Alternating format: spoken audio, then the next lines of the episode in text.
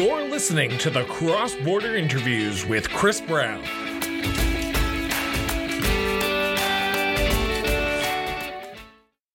Welcome back to the Cross Border Interviews with Chris Brown, and we are live on this Canada Day weekend with the MLA for Calgary Shaw, who is currently in the running to be the next leader of the UCP and ultimately the next premier of this great province of Alberta, Rebecca Schulz. Rebecca, thank you so much for doing this. This is an honor and a pleasure to have you in on the show today.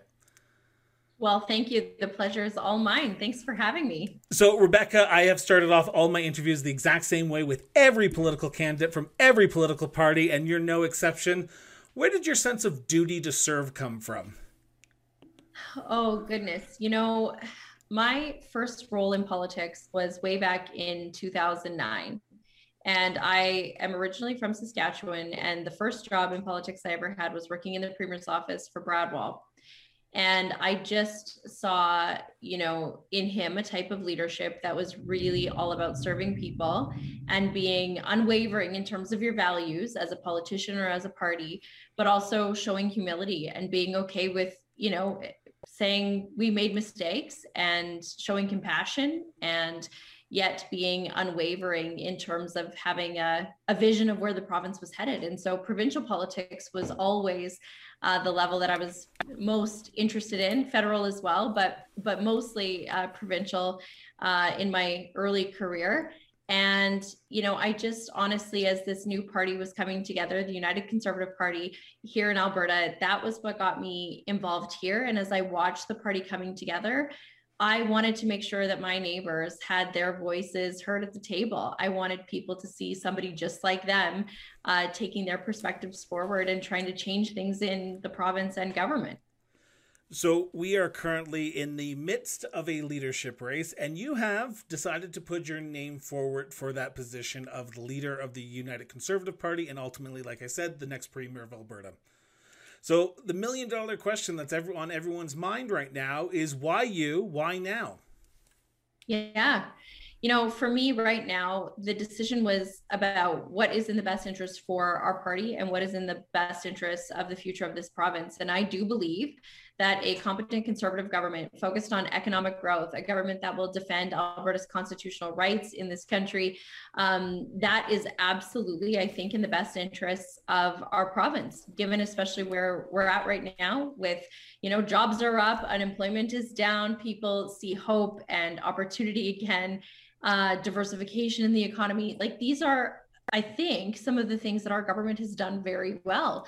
Um, and, you know, when I look at the future of our conservative movement and this leadership race, I don't think we need somebody for the next year or the next three years just to get us through the next election. I think we need somebody for the next decade and the next generation of our conservative movement to bring new people along and continue to grow the economy by focusing on the why, which is why do we as conservatives care about those things? It's not because, you know, for me, it's not because I love labor market stats or GDP. It's because I love people and i want to make this province better. I want to make sure that we have a good healthcare system education system. Um, and so for me it's about a vision for the future. You you mentioned just in your statement there competent conservative government. Now i i wouldn't be doing my job if i didn't follow up and say are you saying that the previous conservative government that you've been serving in hasn't been competent? Or can you just clarify what you meant by competent conservative government yeah, you know, for us, I'm proud that I've been part of this team for the last three years. There are a lot of things that we did very well, especially at the beginning. You know, when we look at a lot of the economic changes that were made, it's why our economy is doing so well, why our unemployment rate is now at the lowest point since 2015. So there are a lot of things that our government did exceptionally well. What I often hear from people is that they want to see a different tone, whether that's our party members or Albertans, they want to see a different tone, a different approach to communications that oftentimes times it's not even the decisions that government has made that has people frustrated, but how decisions were made, uh, how they were communicated, and making sure that Albertans that are party members feel like their voice is being heard at the decision making table. Now, I, I want to. I, I like the policy talk. I love policy. That's that's what I got into journalism for is to talk about policy. People usually tune out during the policy talk, but this is where I thrive. I want to talk about the recent policy announcement that you made, uh, if I'm not mistaken, June 30th, so yesterday, as of recording this, um, about helping families and helping small business owners. As a small business owner myself, I, I, I, I thrive when people talk about small businesses. Can you talk to me about your three point plan to help Albertans during this tough economic time when we are seeing prices of gas, food go through the roof? Yeah, and you know, that's exactly what I hear. That's exactly what has been top of mind for Albertans, whether I'm door knocking or I'm at different events across the province. And a lot of people uh, a lot of candidates in this race are talking about, you know, COVID or sovereignty. And yes, I mean, those are things we can address. But what is absolutely top of mind for Albertans and for our own party members is cost of living, inflation, affordability. And while we as a provincial government don't really have the ability to impact federal monetary policy, uh, what we do have the ability to do, especially during a time when you know things are good, we absolutely have to have a plan for balancing the budget, paying off debt uh, investing in our future through the Heritage Savings Trust Fund. And, and I've told reporters, you know, more, more to come on that from me next week. But I really want to address the issues in the order that we're hearing them from Albertans. So affordability. Um, right now, and I can tell you this, uh, a gallon of milk is six bucks, right? Filling your car costs a hundred. That is expensive. I have two young kids.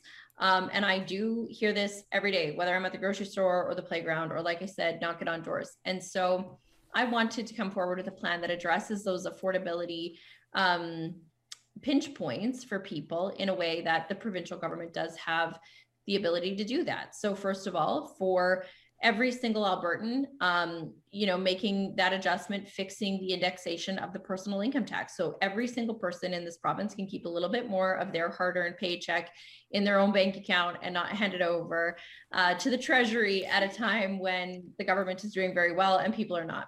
Secondly, you know, being here to represent young working families and all of the work that I did on the child and youth well-being review, the mental health and well-being and the physical health and well-being of kids and youth and families has been impacted over the pandemic, right? Whether, you know, because of the pandemic or health restrictions, that is something that we heard over and over again. So, an incentive to get people back out there in activities, whether that be you know, when I look at kids, for example, it can be hockey or it can be soccer, skating, dance, or things like piano, right? Anything that can really help um, bring back the spirit of our young people and get them into things that they can be passionate about and, you know, help families get back to normal at a time when, you know, what's keeping parents awake at night? It's the cost of everything in their household and helping them put their kids in activities. I mean, I was that kid. Uh, my parents made hard decisions when we were growing up. I know what that was like. Uh, and, you know, I just really feel like it's important to help families. Lastly, small businesses. Small businesses are the backbone of Alberta. You know, we talk about the Alberta entrepreneurial spirit. Uh, we have thousands. This, this benefit will help over 100,000, 110,000 small businesses in, businesses in Alberta, but also make us one of the most competitive provinces uh, in Western Canada. So a two-year tax holiday on that business tax, reducing it from 2% to zero, um, will only cost the government $270 million. That money will absolutely go right back into our economy.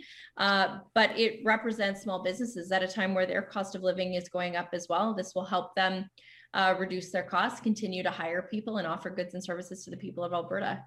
One of the things that a lot of Albertans are struggling with right now is this leadership race doesn't end until October, and then the party will have to unify, but they're struggling now. So it's not October they're struggling, it's now they're struggling. So while you're crisscrossing Alberta, talking to Albertans, you still need to be advocating for Albertans about what you're hearing to the current government, to your peers, to your colleagues. How does that look like for Rebecca Schulz? How has ensuring that what you're hearing on the ground is getting uh, relayed to the people in power in cabinet right now who are making the decisions on how to best affect the struggles that Albertans are going through right now? Yeah, you know, and I mean, I've never shied away from from sharing my opinions. I mean, I'm still an MLA. I'm still, you know, part of this amazing team while I'm still working very hard to earn the leadership of this party. And, you know, for me, I mean, I know government also made an uh, announcement this week around affordability uh, to help support kids uh, i just and, and, that's something i have been an advocate for um, you know and i think that's a good first step but i still felt like my proposal is maybe a little bit broader and so that's that's something that i raised but you know, I still every single day share what I am hearing um, at the decision making table. I'm still a member of caucus, and uh, I'm always happy to share the feedback that I hear with Albertans with my colleagues. So you can rest assured that doesn't stop now.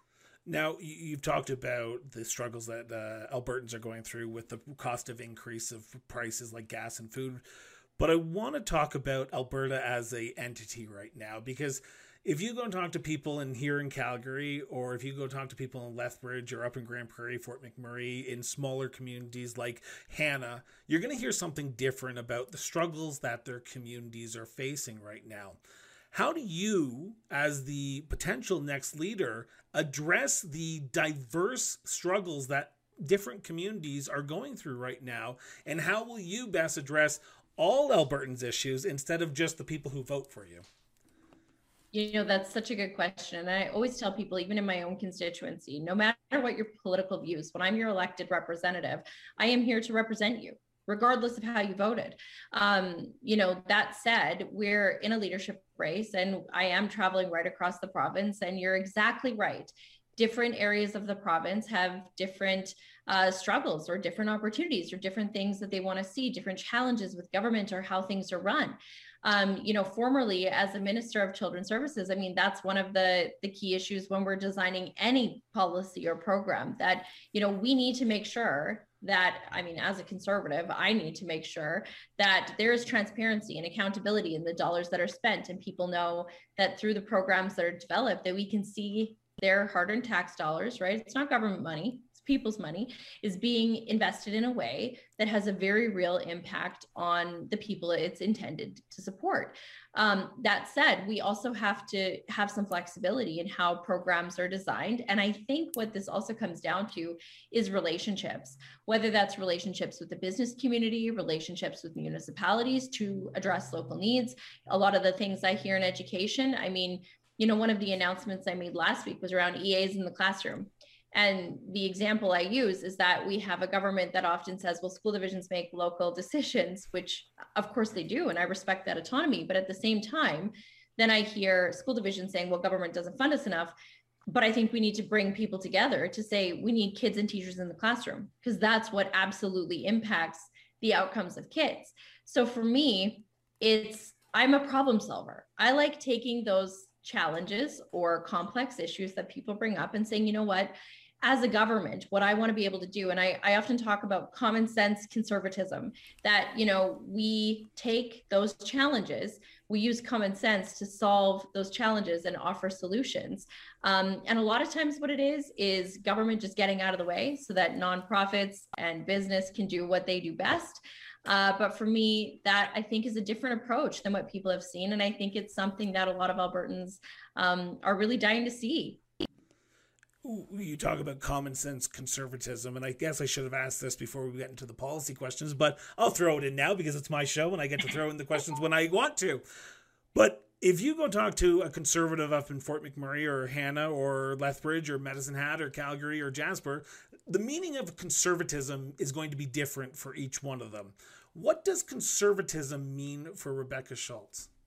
Mm-hmm you know, for me, that means that I'm focused on growing the economy, a free market, pro growth approach to government, uh, where really less government is always better government, that we respect the ability of people to have freedom of um, their individual beliefs, religion, rights. I mean, I, it's Canada Day today, and I have been talking about four events across the city. And, you know, that message resonates no matter where we were in the city, no matter what group we were who, who we were uh, talking with at the time. And so, you know, the the belief that government should be small uh, plays a supporting role, maybe rather than a lead. Uh, and that we put a lot of faith in our community organizations uh, to support the most vulnerable. That that matters, right? Trust in civil society, help your neighbor, um, and then that piece around freedom and flexibility and parent choice and um, you know, we as conservatives, as a big tent coalition, we are the party of diverse views and diverse opinions and freedom of speech. And sometimes that makes things a little messy. So the the key is really making sure those voices can all be heard, but that we are unified around what that North Star is, which is economic growth, um, hope, opportunity. Um, you know, I'm somebody, like I said at the beginning, I came here from Saskatchewan. I love that promise of Alberta that if you're willing to work hard, you can be whoever and whatever you want to be. You can chart your own path. Uh, that's something that I feel really strongly about. And I think the vast majority of Albertans agree with that as well. So, you know, I think I think most people too recognize that our diversity is in fact a strength, but we have to stay focused on what our top priorities really are. Now, uh, going back to some policy questions here, and I, I, guess the big one that a lot of Albertans are struggling with right now is natural resources and getting them to market because uh, we have a federal government. And for transparency's sake, I think everyone knows who's listened to the show. I ran for the Liberals. I'm not a Liberal anymore. I've lost the sense of what that party even stands for. But you negotiate it with Justin Trudeau and Chrystia Freeland and the Minister of uh, Children's Services and Families in federally. How will that better you as a chief negotiator for major pipelines when it comes to dealing with the federal government because a lot of people are saying if Jason Kenney can't get it done who can mm-hmm. why is that you well, and I, I would say that of all the candidates running, I am the only one with that experience. I mean, and when we talk about common sense, this is actually a good example of common sense conservatism. I mean, is this the perfect program that I would have designed if I had absolutely carte blanche? Probably not. And I've said that before to the media, you know. However, there was a point at which I said, look, there's a lot of things that I disagree with that federal liberal government on, but the importance of childcare is something that we agree on. It's something that Alberta families wanted to see supported. Alberta families were not going to be okay with $4 billion of their hard earned tax money sitting in Ottawa to pay for childcare in every other province across the country except here that's not something that Alberta parents were going to be okay with. So we did fight uh, for a deal that included, for example, private operator, small business. 70% of the spaces in Alberta are privately operated. We didn't want to make that distinction between nonprofit and private um you know and we and we got that. We got day homes included. We got uh, preschools included part-time options for part-time working parents or stay-at-home parents. That's amazing. Uh, we also were able to income test. Again you know albertans are happy to help out but we want to make sure that our dollars are going to support especially those who are most in need and really need those spaces to go back to school or get into the workforce. So we had the flexibility to do that. I think it was last week maybe where the financial post had uh, released a story where operators from three other provinces were saying, hey, Alberta got a really good deal. We wish we had that deal. Um, but I think what that comes down to is Albertans don't want headlines or tweets, they want results. And I think a lot of the times, you know, we get caught up in the the narrative, and you know, I pulled together uh, what I believed was a plan that they couldn't say no to. Something that said, "Look, I get your goals, but you also have to get Albertans made in Ottawa, made in Quebec, anything is not going to fly here. And, you know, those conversations were fascinating and interesting and sometimes difficult, but, you know, we, we got there. And so I think our approach when we talk about how, what does that look like, both on the energy front, but just autonomy in general, how do we stand up for Alberta when it comes to Ottawa? I think one of the things I often say to people is there are steps we can take. There are um, when it comes to energy. It's recognizing Justin Trudeau will never be the advocate for oil and gas. And, you know, the premier right now and my colleagues in energy and environment are doing a great job of saying, you know, we're just going to go around the federal government and tell our story, work with state legislators in the US, work with other provinces who also want to see pipeline capacity, even you know not just now for oil and gas but in the future for things like co2 and hydrogen it's going to be needed for the energy sources of the future um, but I think the key piece we can take from that too is who are our allies? Because anytime we can take that discussion on as an army rather than an individual soldier here in Alberta, I think that's a benefit um, for Albertans you talk about who your allies are. We currently have a premier in BC who is leaving, Premier John Horgan, who's announced that he's stepping down. Uh, the new leader may come in and be more anti oil and more anti pipeline than Mr. Horgan might have been. Uh, we have Premier Francois Legault, who's going to an election here in October. All polls are saying that he's going to be reelected.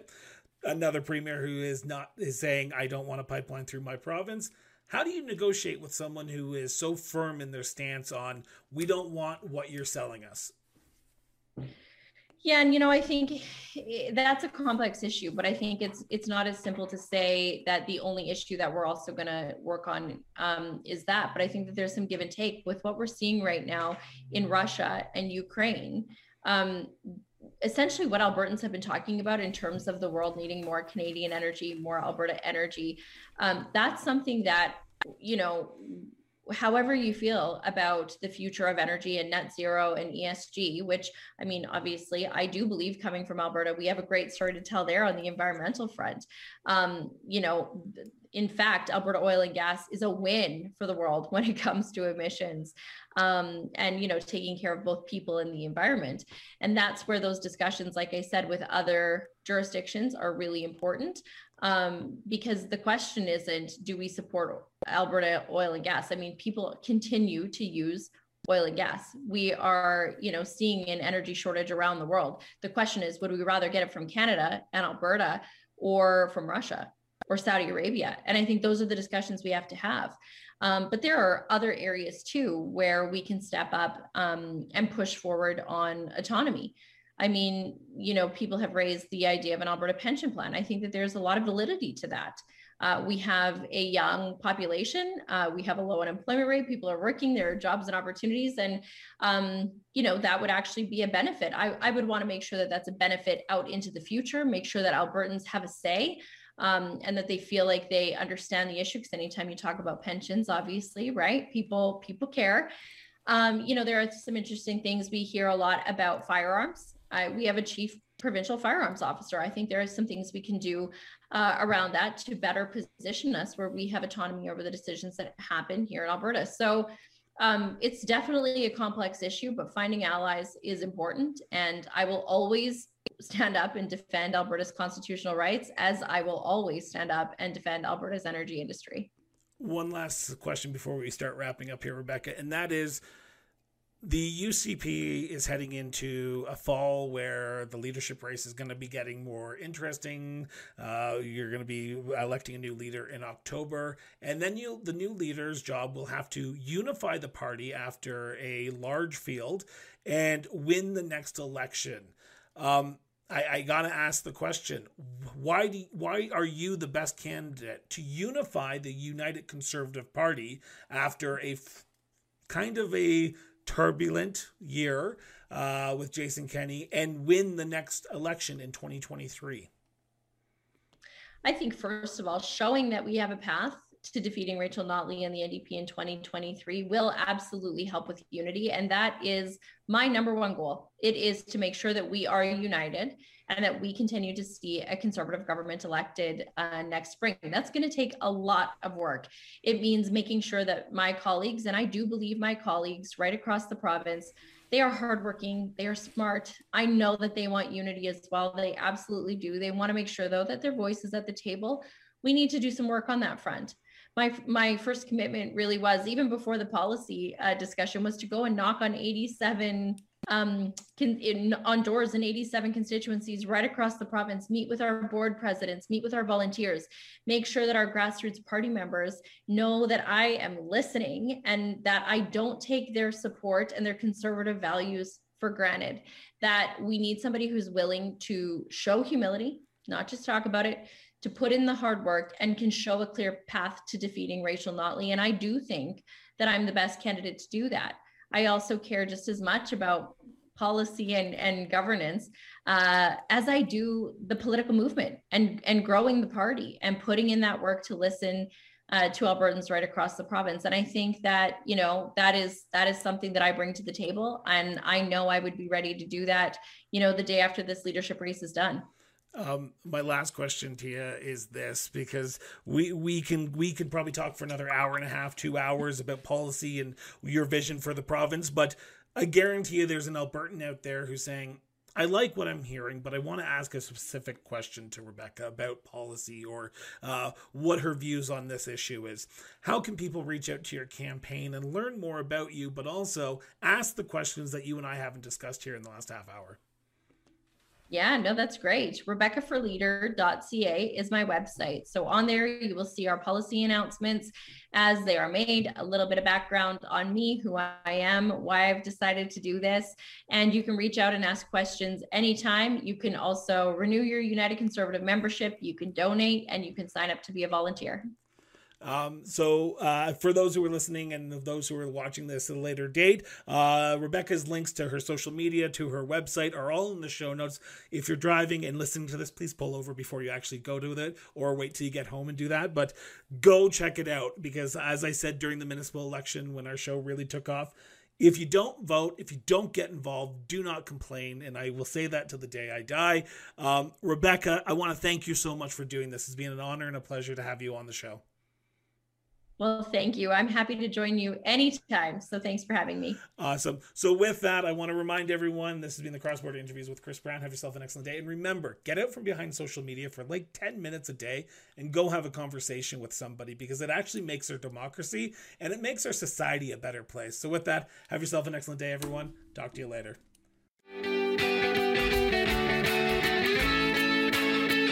Cross Border Interviews with Chris Brown was produced and edited by Miranda Brown Associates Incorporated. To learn more about us, visit crossborderinterviews.ca.